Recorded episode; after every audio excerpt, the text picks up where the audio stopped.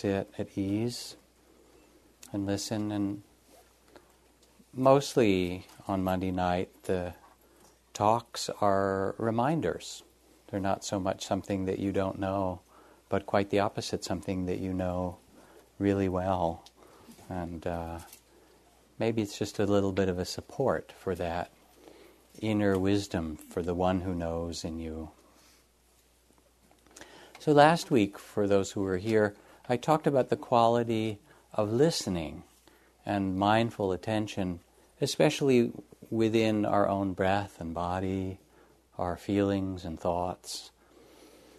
And this week, I'd like to speak about extending that quality of listening uh, from the attention to our own breath and body to the breath and body that we share together. And I'd like to speak in particular about what in the Buddhist teachings or tradition is called the Bodhisattva, um, which, when one originally hears about it, Bodhisattva is an archetype or an image or an ideal of a way to live in the form of service and care for oneself and others. When one initially hears like it, it can hears it, it can sound a little bit like a, a burden. Oh, now I have to be a bodhisattva and help everybody, or something like that. And on the wall over here to your left is, a, is one of my favorite images of a bodhisattva. This is the feminine form of Avalokiteshvara, who is the bodhisattva of infinite compassion. And she has a thousand arms and a thousand hands and a thousand sets of eyes to see all the needs and difficulties and struggles of the world and to, to, extend herself to be of support to them. My daughter, when she was little, came over here and counted them to make sure there were really a thousand on there, and there are. Um, um, but what's important to understand about the Bodhisattva as we begin to reflect is that the bodhisattva isn't meant to be some kind of grim duty. You know, okay, now here's your next spiritual assignment. You became a meditator, even for an hour tonight, you know, and now it's time to become a bodhisattva. Um, it's really an expression of happiness and an expression of a deep sense of joy and connectedness with the world that brings us happiness. Now, over the years of spiritual practice for those of you who've been engaged in some uh, form of spiritual practice, as many of us have, um, discover that it's not really linear. Um, you don't go from here to there. Actually, as someone said, you go from there to here if you're lucky, right? Um, but Ram Dass, years ago, in Be Here Now, wrote Spiritual practice is a bit like a roller coaster. Each new high is usually followed by a new low. Understanding this makes it a bit easier to ride with all the phases. There is, in addition to the up and down cycle, an in and out cycle. That is, there are stages at which you feel pulled into inner work, and all you seek is a quiet place to meditate and get on with it. And then there are times when you turn outward and seek to be involved in the marketplace.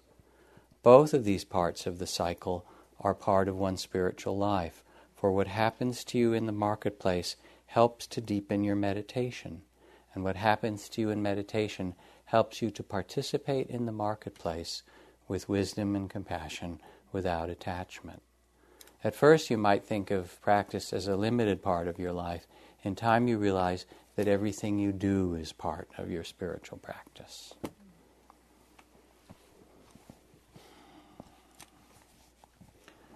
We live in a society and a culture that tends to divide things. There's the spiritual time, you know, at a meditation center or church or mosque or temple or something, and there's time for the body in the gym, right? And there's time for business in the marketplace, and um, politics, I don't know where that fits, sorry to say, but it's pretty far from the spiritual life. Um, And the compartments um, create tremendous suffering.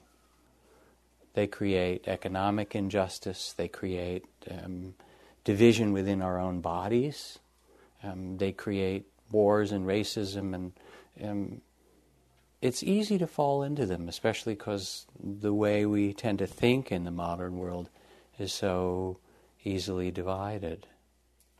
But what happens when we come and begin to sit in meditation is that the compartments begin to fall away. Because here you're sitting, taking your seat like the Buddha, halfway between heaven and earth, and your relationship comes up, and the image that you saw of Darfur or of our, you know, traffic jams and, you know, pollution, or of the sailboat race on the bay, or the beautiful weekend that you had in, you know, Napa, or, you know, of somebody that you love um, and are close to, you know, or something in a whole other part of the world, um, they all come because they're part of us and we're connected to them. And they start to break down the notion that we are separate from the rest. And there comes, as we settle into ourself, both a centering and a stilling, as we talked about last, last week, and then a deeper and deeper capacity to live without compartments, without separating the spiritual and the, you know, the marketplace and our body and our feelings and so forth. That it becomes possible in some way to have a thread of that which is sacred or beautiful weave through what we do. Not because you're supposed to or it makes you some kind of better person, but because it's true. It's so mysterious and it is sacred. This is from Thomas Merton. Um, and, you know, as Thomas Merton was, a, beside being a, a monk and contemplative and so forth, was a, was a really wonderful uh, writer who could kind of express his understanding of the inner life and life of the heart, the way that touched many people. And he said, If you write for God, you will reach many men and women and bring them joy.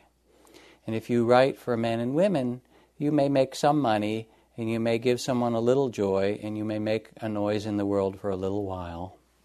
And if you write for your own self promotion, you can read what you have written, and after 10 minutes you'll be so disgusted you'll wish you were dead.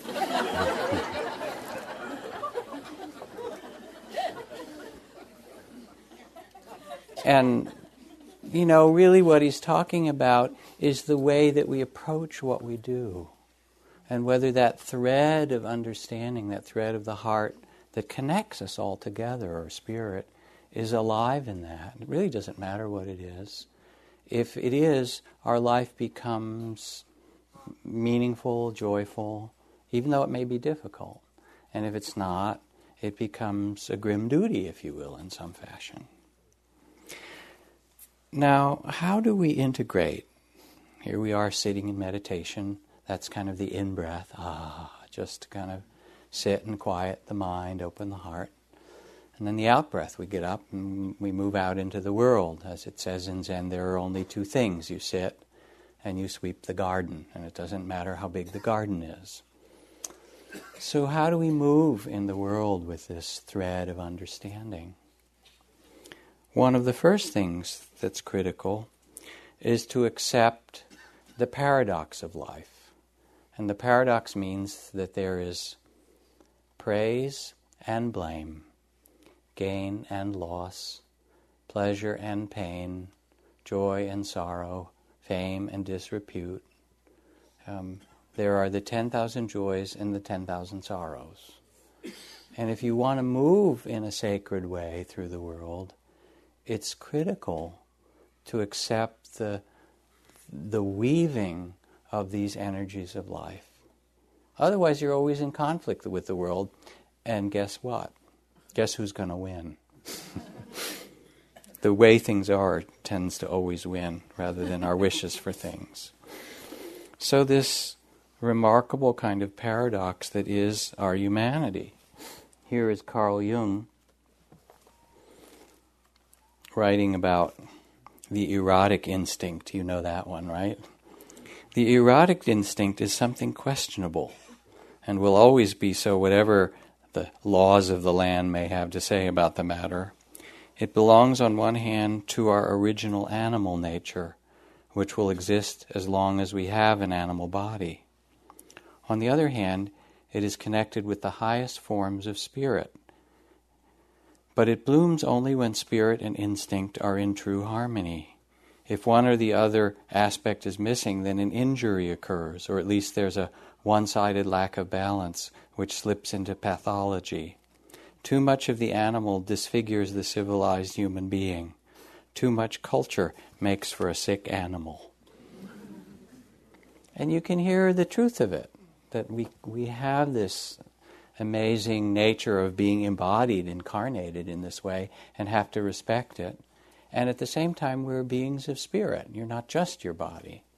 But if you think you're not your body, you're also in trouble. Um, and I mean, the paradoxes just go in every kind of dimension. Um, this is a book by Richard Strozzi Heckler, who um, for a number of years, long time ago, was involved in helping lead movement and Aikido and so forth at Vipassana and insight meditation retreats. And then for a long time, he worked with the military. And this is the story of training, among other things, doing trainings for the um, U.S. Army Special Forces. And he writes After 20 minutes of sitting, the atmosphere in the room becomes charged with a quiet intensity. I open my eyes and look over the seated figures. Their guns are next to their zafus. The person to my right seems especially still. He's sitting straight, motionless, alive with presence. My eye is caught by something on the black t shirt that hugs his huge biceps and barrel chest. Printed in bone white on the front are the words over a skull and crossbone 82nd Airborne Division, Death from Above. Something is wrong. People don't wear t shirts like this at meditation retreats, I tell myself. But the person inside the t shirt looks like someone at a meditation retreat, and he's meditating, a voice responds. And I look back, sitting quietly, 82nd Airborne Division, death from above. I have no mental file for what I see. Killing and meditation simply do not go together. And yet, in some way, what he was trying to do, whether he succeeded or not, and and as I said, I guess last week or the week before, I think it's a wonderful thing that there's some openness in the military for training in mindfulness, and I just wish it would go up the chain of command a bit, but that's a whole other story. That we do live in this remarkable realm of paradox. We go into our supermarkets and they're full of the abundance that an emperor could have only imagined in previous time. And we also know the hunger that there is both globally, the you know, millions of children who don't have enough to eat, and hungry people even within this society because it's become so stratified. And we, we struggle with this kind of paradox outwardly and we struggle inwardly as well. Um, how do we live caring for the things that we love and yet at the same time knowing that they don't last? Mary Oliver, wonderful poet. For years and years, I struggled just to love my life. It's already a good line, isn't it? For years and years, I struggled just to love my life. And then the butterfly rose weightless in the wind. Don't love your life too much, she said, and vanished into the world. And so there it is in two lines both the struggle to love one's life and then this other truth which says, don't love it too much, don't be too attached because it too is transient. So there's something mysterious that's asked of us if we are to follow the thread of the sacred and make it alive, joyful, beautiful in our life. And that is that we have to accept the paradox and the difficulty and the sorrow as well as the joy, the gain and the loss, the praise and the blame. And the fact of this, if, if you want to live as a awakened being, which you are, which is given to you, and the Buddhist texts remind you, O nobly born, remember your Buddha nature, your true nature. It means accepting the difficulties and the loss and the unfathomable beauty that are woven together.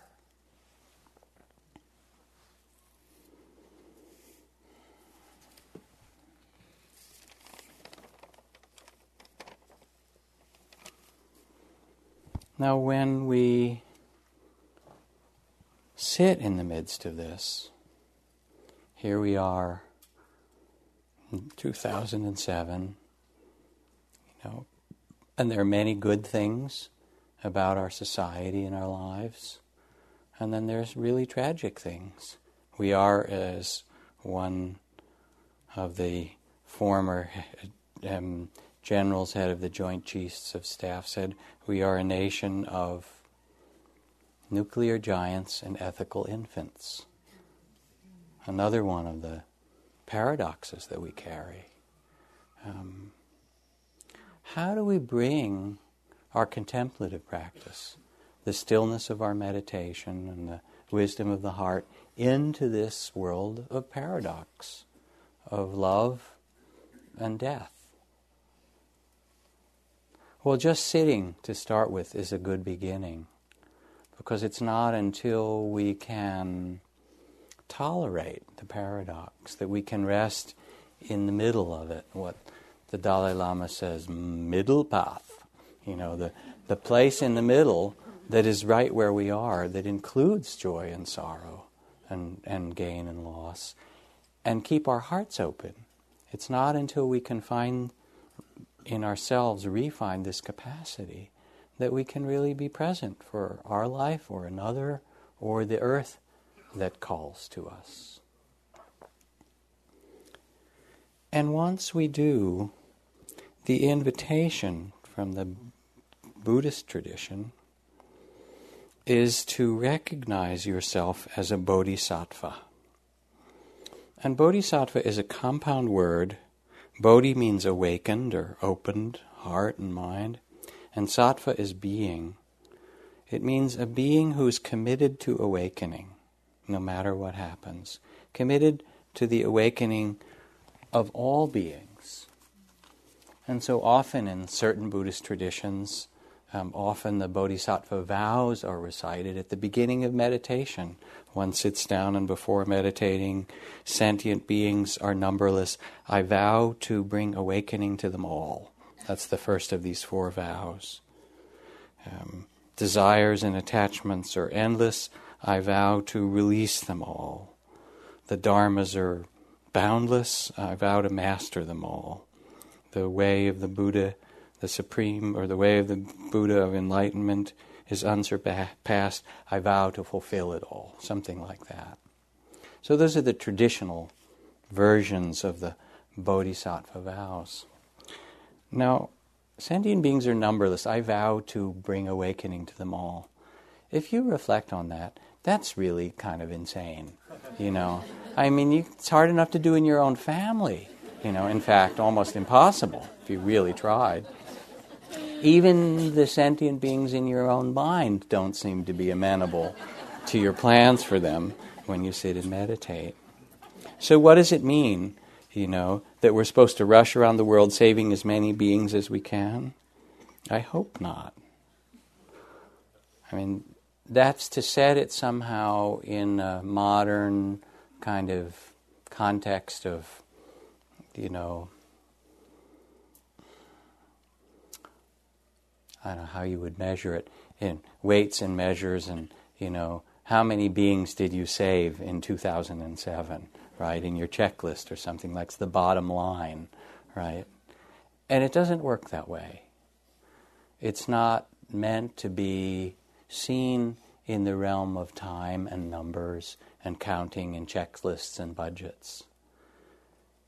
What the Bodhisattva vow is, is an inner setting of the compass of the heart.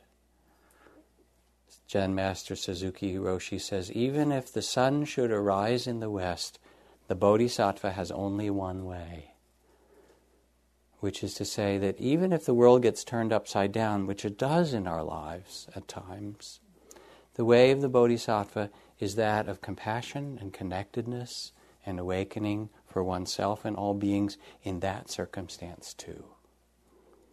And so, what it means is not doing something different or going around and trying to change things because you're now the great bodhisattva.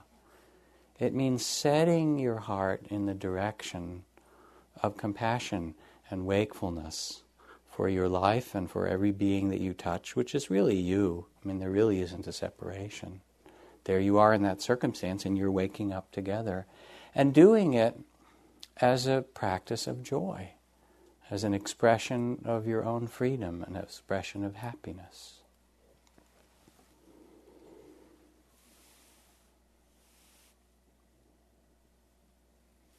Henry Moore, the great sculptor, said the secret of life is to have a task, a vision, something you devote your entire life to. And the most important thing is, it must be something you cannot possibly do. so, this is like the Bodhisattva vow. It's not something that you do, okay, you know, I graduated magna cum laude from Bodhisattva school and got really good grades or something like that. It's not an accomplishment, it is actually an expression of how we can live. And we know this in ourselves, and we've seen it in others. So there's the acceptance of paradox and the fact of suffering and joy woven together. And without knowing this cellularly, the heart really can't open. This is the way it is here in human incarnation. Somebody find anything different? Please raise your hand. Just checking here, see if you got it straight here. And then saying, all right, in the midst of all of this, what matters? I mean, in the end, what really does matter? You know, when you have the privilege of being with someone at the end of their life, especially if they've lived or are dying somewhat consciously, the questions are very few. Did I love well? Maybe that. Did I give myself to life fully? Did I love well? I mean, that's about all. And then, of course, maybe did I learn to let go? Because if you didn't at that point, then you have what's called a crash course. You sort of have to learn it all at once. But so the vow of the bodhisattva is to say, let me make this incarnation that I've been born into something that's really beautiful. Because it's who I am, it's who we are, it's what's possible. What else is helpful or necessary in the awakening of the bodhisattva? To find your way to be present. It's another reason that meditation, taking the time to sit, to quiet the mind, open the heart, that in breath before the out breath makes such a difference. Because it allows us to, to quiet ourselves and feel that inner intention, remember it, and sense before we act or speak or whatever is given to us, to do it, to, to move through the world connected to that thread of the Spirit. So, one of my favorite stories for a long time is about Vinoba Bhave. And Vinoba Bhave was the probably the chief Dharma successor, if you will, disciple to Mahatma Gandhi. And when Mahatma Gandhi was uh, assassinated just around the time of the founding of the Indian state and the partition of India and Pakistan, after the assassination, it was such a devastating blow to his followers that the Gandhian movement in India kind of fell apart. Also, at that time, there was the new government and the starting of all the new things under Prime Minister Nehru and so forth. And, and um, people really, from the Gandhi movement, said, All right, we have our country, and weren't quite sure what to do next. And after a couple of years or a few years had passed, it became evident to the followers of Gandhi that even though some beautiful fruits had come from his work, there was still a lot to be tended to in India um, from Gandhi's perspective of justice and care. So they decided to have a huge conference of all the close followers of Gandhi and this kind of reignite the spirit of Gandhi's work. And they asked Vinoba Bhave if he would come and be the leader of that conference. And he said no. He said, I don't want to recreate something that had already passed and died. We can't bring Gandhiji back. Um, we have to do something different. And they said, please, please. They begged him to come. And finally he agreed, all right, I'll come if you postpone it for six months and give me time to walk there, which meant walking across half of India.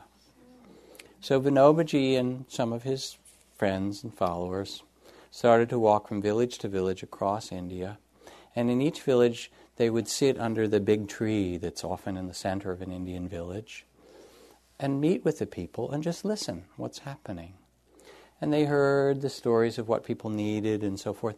And partway through, after hearing about a lot of problems and poverty, they came to a village where there were these really poor untouchables.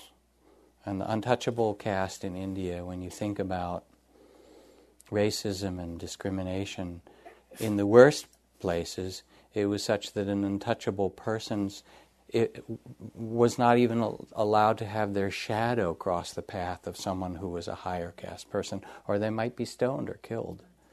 Not just separate drinking fountains, but separate wells and separate parts of the village, and the worst work, if any. And they were hungry. They said, We don't have any work, we don't have anything to do. And Vinoba said, Well, why don't you grow your own food? And they said, Well, we don't have any land. Untouchables aren't landowners. So he thought for a bit and he said, I'll tell you what, when I go back to Delhi, I'll meet with Prime Minister Nehru and we'll get the new parliament to pass a law giving land to the lowest caste, to the untouchables around the country. And everyone went home happily, and he went home, but he didn't sleep because he knew government too well. And he came back in the morning and he called everyone together and he said, I didn't sleep well last night because my vision was even if the law is passed, by the time it goes from the parliament to the national government and into the you know, the largest states and the, the provinces and the districts and the, the sub districts, and then to the village head pe- men and so forth. By the time it gets there, even if the land is given, it, it won't get to you. And he was sitting there quite depressed and sad, not knowing what to do. And a man stood up, one of the wealthier men from the village, and said, um, How much land do these people need? And Vinobaji said, Well, there are uh, 18 families in this village, five acres apiece. So something like 90 acres, 80 or 90 acres for everybody um, would be enough. And the man said, I have land. I will give in the spirit of Gandhiji, out of respect for Mahatma Gandhi, I will give these acres. And Vinoba said, No. You must go home first. Think about it. Talk to your family who will inherit your land. And only if they agree, then we will accept. So he went back home, talked to his family. The next day they met again. And indeed, those 80 or 90 acres were given, five acres a family. Vinobaji then walked with his party to the next village. Same kind of situation. Untouchables, people with not enough food to eat, why don't you have land? No one will give us, we don't have. Vinoba told the story of the first village, and another man stood up and said, You know, in the name of Gandhiji, I too can do this. Um, and here are 20 families. I will offer 100, 100 acres, five acres a family. And Vinobaji sent him back to his family, and he returned, and the land was given. And by the time Vinoba got to the conference, he had collected 2,800 acres of land for poor people in the villages where he had stopped by telling these stories. And that was the beginning of the Indian Bhoodan land reform movement. From that conference, Vinoba Bhave and his followers walked on foot through every province and every district of India, and over the course of six or eight years, collected 14 million acres of land, the biggest peaceful land transfer in modern times using the spirit of Gandhi's teaching for the poorest of the poor people in India. And all because he actually didn't know what he was going to do. He said, I don't know what to do, and I don't want to repeat the past. I want to keep, if you will, a beginner's mind and just walk on foot and listen. So, one of the beautiful things about the Bodhisattva, the spirit of the Bodhisattva, is this quality of presence. And the presence isn't so much that you know what you're going to do, but that you're there in a way that is open to the circumstance and can therefore respond. The scope of the bodhisattva, says Meher Baba, Indian teacher, is not limited to heroic acts, great gestures, huge donations to public institutions. They also offer service who express their love in little things a word that gives courage to a broken heart, a smile that brings hope in the midst of gloom, is as much an act of service as heroic sacrifice. A glance that wipes out bitterness from the heart is also service, though there may be no thought of service in it. When taken by themselves, all these things may seem to be small, but life is made up of many small things, and if these small things were ignored, life would not only be unbeautiful, it would be unbearable. So, the quality of presence of beginner's mind, of just being centered in oneself and listening, allows for this sacred thread to express itself. And the spirit of the Bodhisattva is that of compassion. I remember when Kalu Rinpoche, wonderful old Tibetan Lama and teacher of Bodhisattva vows, came to visit some friends of mine in Boston 35 years ago or so, and they took him to the new Boston Aquarium, which was this great big, kind of like the Monterey Bay Aquarium. It had a huge um, glass two or three story tank in the middle with all these giant sea creatures and lots of little tanks. And Kalu Rinpoche went around through the aquarium looking at all these amazing creatures that you don't see in the mountains of Tibet, where he came from. You know, the luminous ones and the sparkly ones, or whatever. And before he left every tank, partly because he couldn't read English and the signs that said do not touch, he would tap on the glass a little bit and go, oh, many, many, oh, oh, many, and do this mantra. And then somebody said, Rinpoche, what are you doing? And he said, Oh, I'm tapping on the glass to get the attentions of the being, the attention of the beings within. And then I'm blessing them that they too might awaken. And that was just his way of kind of moving through the world.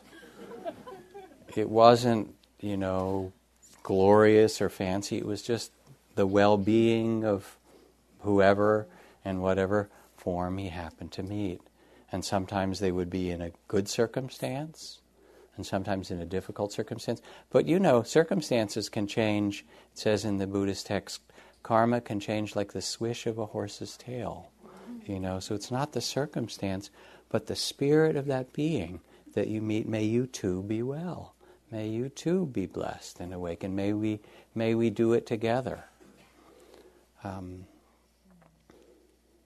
so there's this sense of compassion, not because you're supposed to, but more like it's your relatives, basically. I remember, you know, I started with that quote from Ram Dass, and I remember Ram Dass teaching, and he was trying to explain to his father, who had been the president, a railroad president, and a bank president, and this kind of great kind of um, businessman and so forth, why he, Ram Dass, was giving away a lot of the money that was coming to him through all his teachings and talks and books. And his father said, Why are you giving it away? And Ram Dass said, Well, you know, um, Uncle Harold, Uncle Harold, um, came to stay with us uh, a few weeks ago. Um, and he stayed for like a week at our house, and we you fed him, and you know we made nice meals, and we went out and did all these things with him. Did you charge him any money before he left for staying with us? And his father said, "Absolutely not. You know, he's my brother. Why would I charge him any money?" And Ram Dass said, Well, this is exactly the point. He said, the, The problem is that we draw our family circle too small.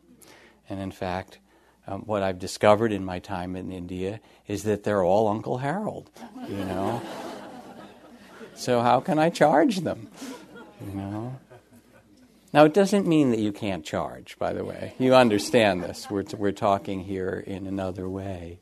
Um, although you can look at your what you charge and sort of how it serves the beings, but it's just a different spirit of realizing that we're serving one another, and that there's a joy in that sense of exchange and serving one another, and a happiness and a freedom and a sense of meaning that comes because our life is in service of all of life. So, the quality of presence, the quality of the ability to respond, the knowing that life is painful and pleasant and joyful and sorrowful, and it's just what we get. To be able to serve comes from the place of wisdom in us that knows this. Then the spirit of the bodhisattva also includes simplicity. Let's see.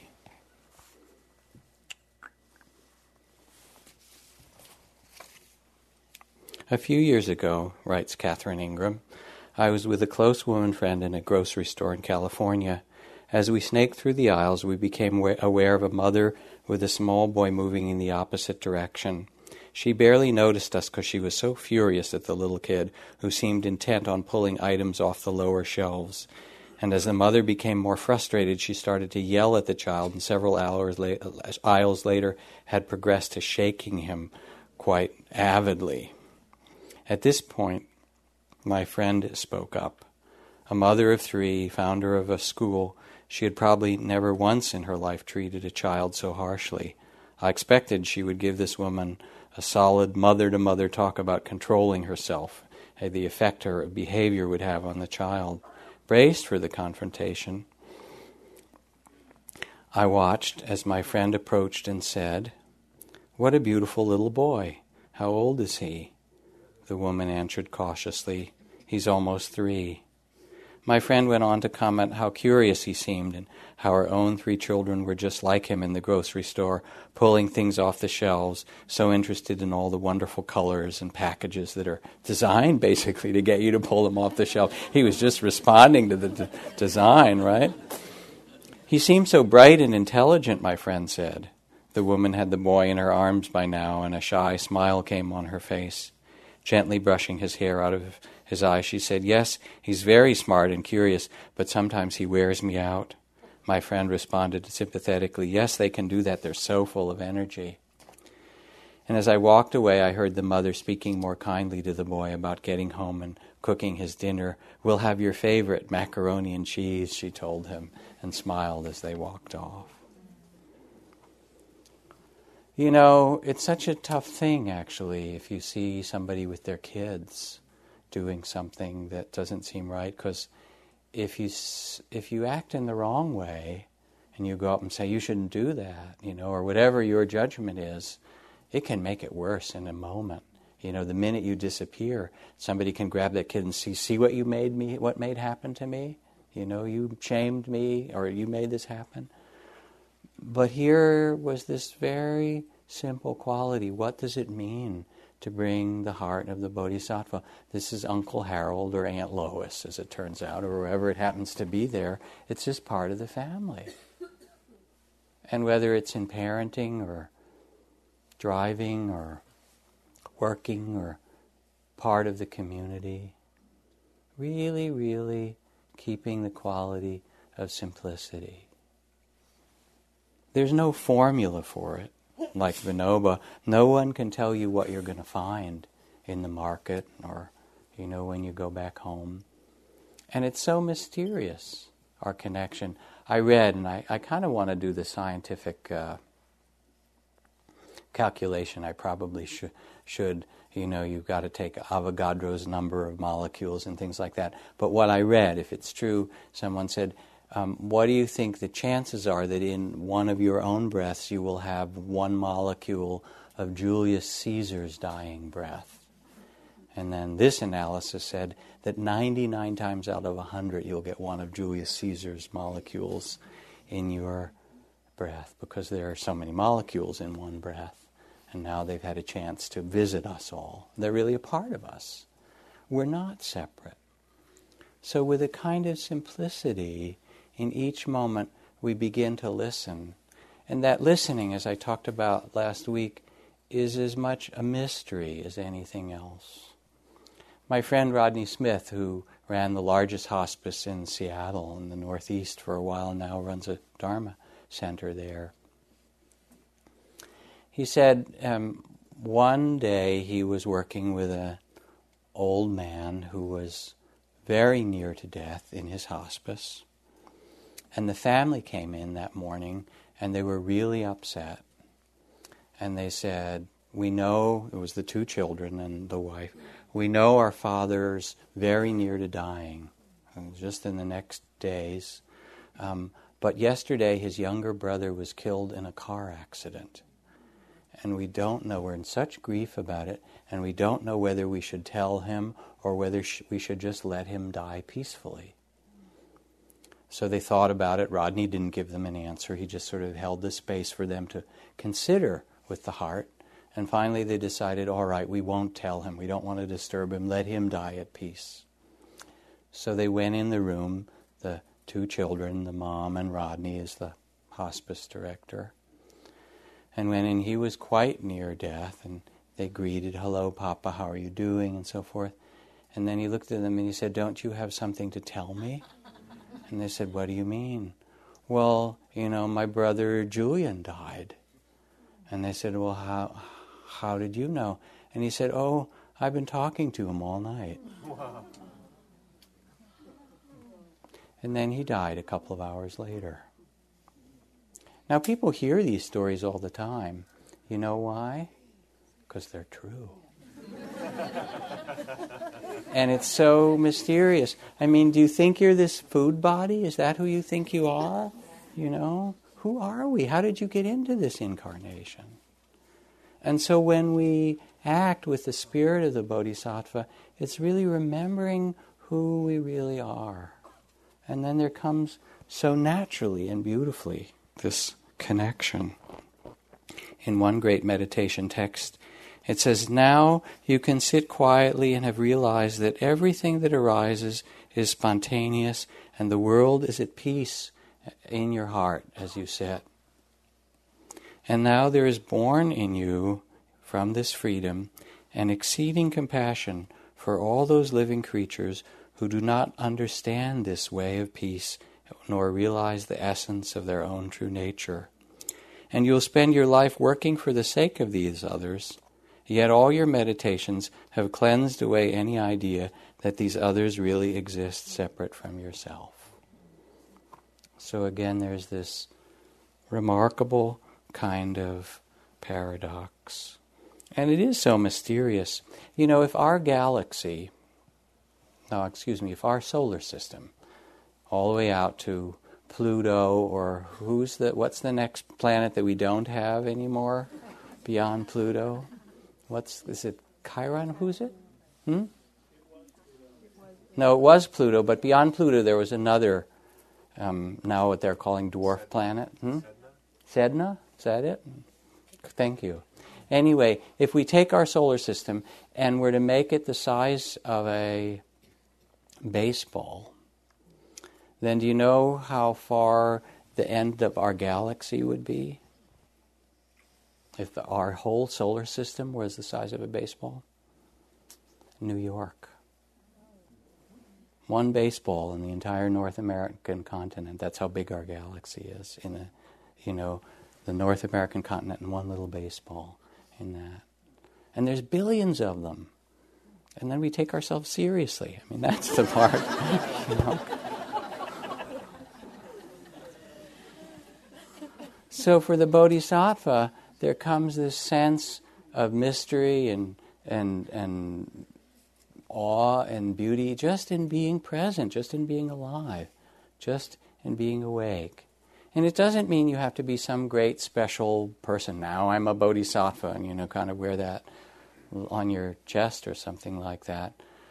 Zen master Ryokan, who writes Japan's favorite poet, he says, Um, spring morning, my begging rounds are finished. I hang my bowl by the side of the Buddhist shrine to play with the children. Last year, a foolish monk. This year, no change. Right? the first thing you discover in life is you're a fool. The last thing you discover is you're the same fool. Sometimes I think I understand everything, then I regain consciousness, right?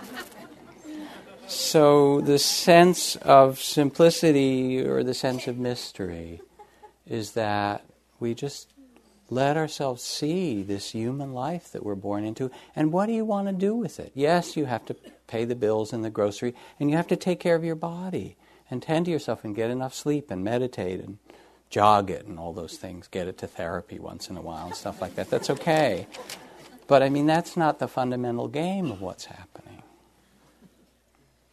Now, a, teacher and friend that I admire greatly, a great explorer of mind, read at one point um, the Encyclopedia of World Religion from cover to cover, from Ahura Mazda to Zoroaster, like, you know, 25 volumes.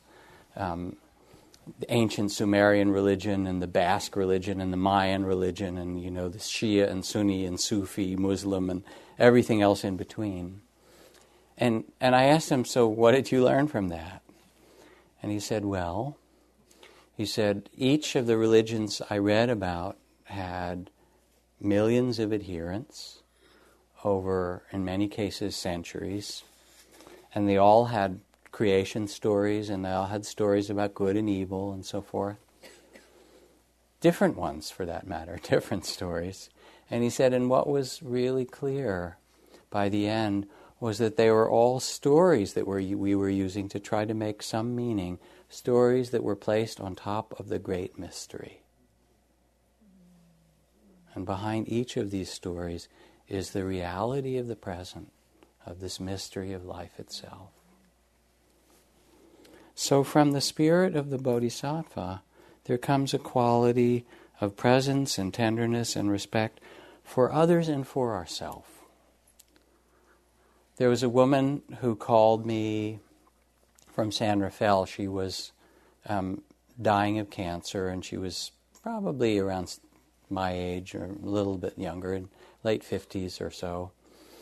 And um, she'd sat some at Spirit Rock, and in the conversation, as I kind of learned more about her life, sat with her and her daughter, she'd been this wonderful kind of active community person. She'd been on the school board and she'd been on the worked for the center of the home for the homeless and she'd done um, all kinds of community service. And she was one of those people who loved doing it. And she had hundreds and hundreds of friends and so forth and she looked at me and she said, The problem right now, she said, I know I only have a few more weeks, is that they all want to come see me and I don't want to see them.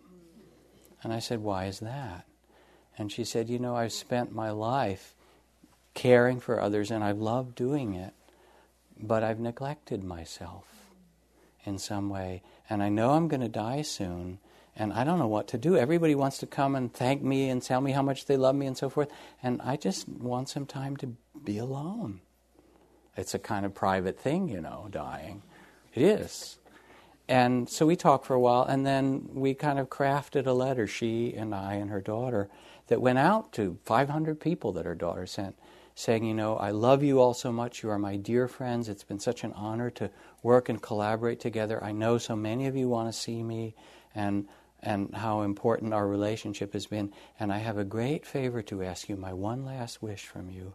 I've not really spent time alone, and right now it seems very important that I have time to be with myself as I prepare for death. Please give me your prayers and blessings and the gift of solitude.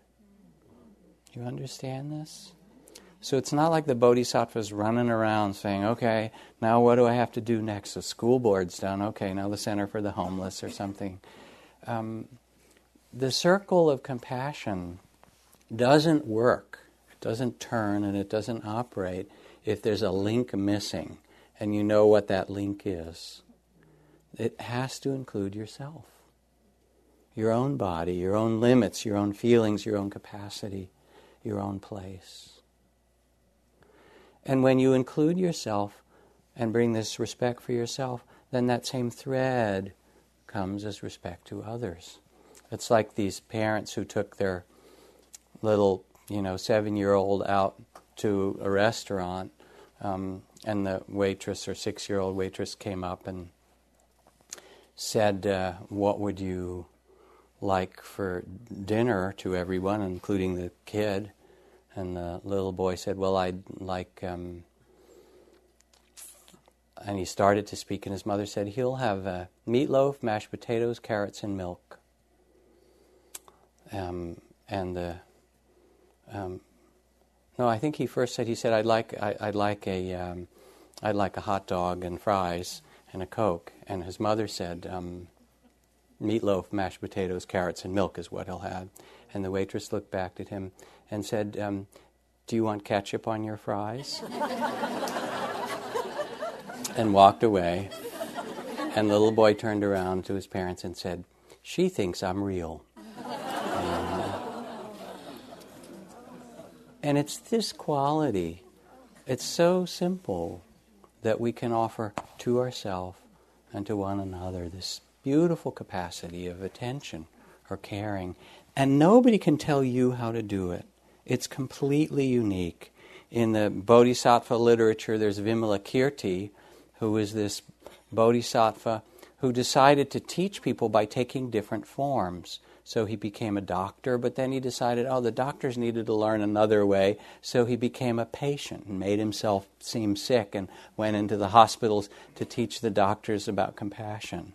You know, and then he went into the stock market, or they didn't have it in those days, or whatever it was, you know, and into the bars and into the into the farm fields, and he just entered into all the activities of life in a full and complete way, and said, yes, this too is a place to thread the thread of our compassion, the thread of our connectedness.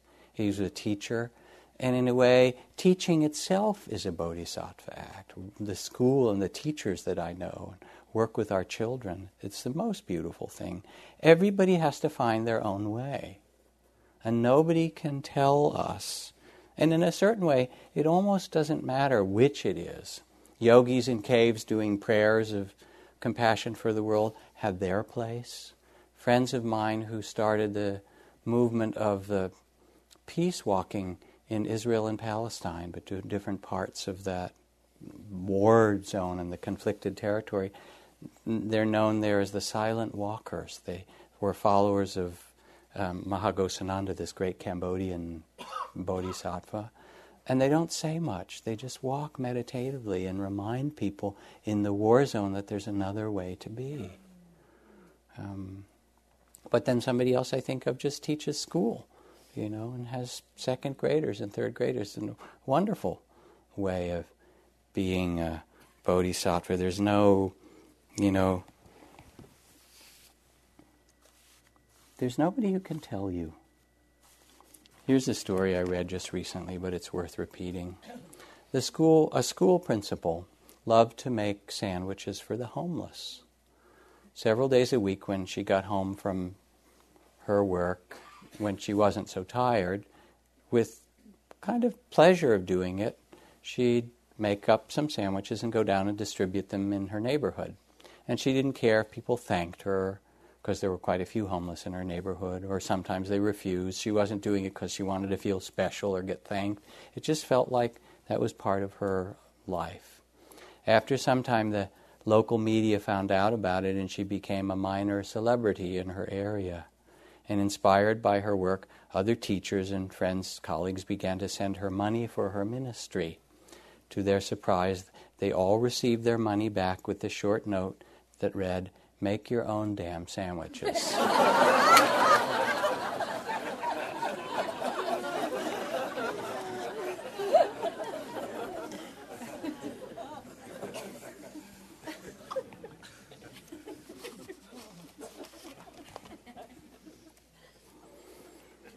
Rachel Remen writes about David, a internist who was a doctor and San Francisco General in the 80s during the worst period of the AIDS epidemic.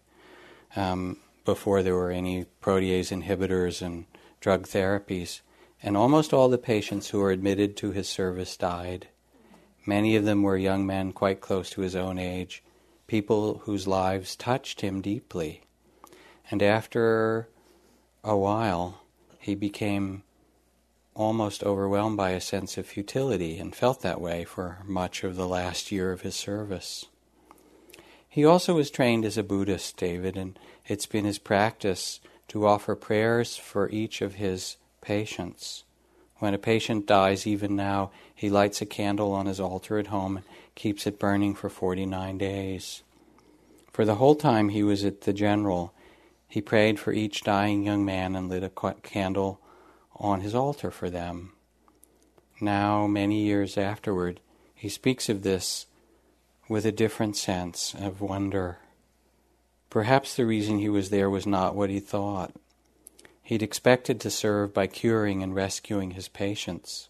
When their problems proved resistant to his modern medical expertise, he'd felt useless. But maybe he was not meant to be there to cure people. Perhaps he was there so that no one would die without someone to pray for them. Perhaps he had served every one of his patients flawlessly. And it's really not given to us to know the outcome of what we do. And in a certain way, it can't be measured. And I won't say that it doesn't matter, it does matter. But the seeds we can't always see sprout. But it's so mysterious, all this world coming out of nothingness, you know, the vast intergalactic space and the billions of stars, and the fact that even this very evening, all these words and your attention and all of this appear out of the void and they disappear and there's nothing left. Well, maybe a videotape, but you know. even that will disappear in due season, you know. Um, and what happened to yesterday and last week? And remember the year 2000 that was supposed to be a big year, right? And it's like history, right? It's back there with the pyramids and the Ice Age and the Middle Ages and stuff. It's just gone. It's back into nothing. And life keeps kind of appearing and recreating itself. And we're participants in this amazing dance, like a rainbow, a flash of lightning in a summer cloud, bubble in a stream, it says. How will we enter this dance? There is a way, and each of us can find that way. Um, sitting quietly as a first step, returning to ourselves with all the trauma and the difficulties and things we carry, finding the place in the heart, centered underneath all of that, what we most deeply love and value as we quiet the mind, open the heart. And then you can make your own bodhisattva vows.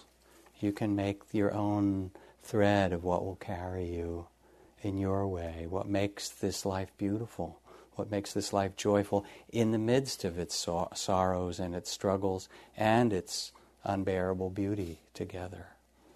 And I close with the Bodhisattva vows of the poet Diane Ackerman, just to give you a sample so you can make your own. She writes In the name of daybreak and the eyelids of morning and the wayfaring moon and the night when it departs, I swear I will not dishonor my soul with hatred, but offer myself humbly as a guardian of nature, as a healer of misery, as a messenger of wonder, and an architect of peace. In the name of the sun and its mirrors, and the day that embraces it, and the cloud veils drawn over it, and the uttermost night, and the male and the female, and the plants bursting with seed, and the crowning seasons of the firefly and the apple.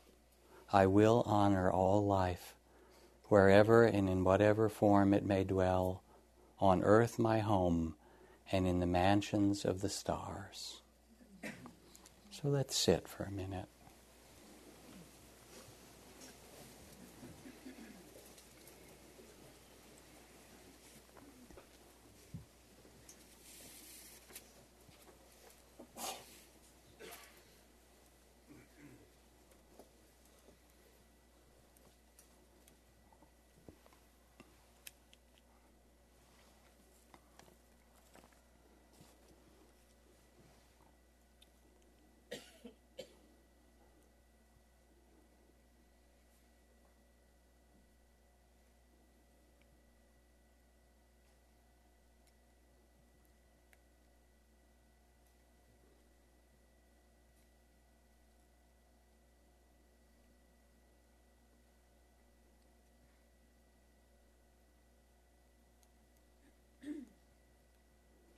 And with the measure of joys and sorrows given to you, what will you weave of this beautiful life?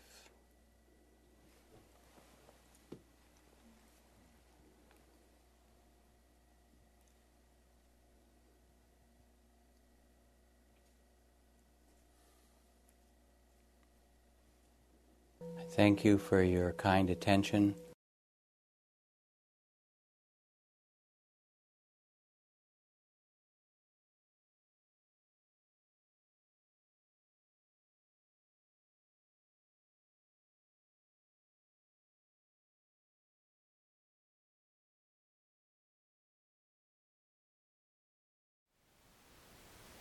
Thank you for listening.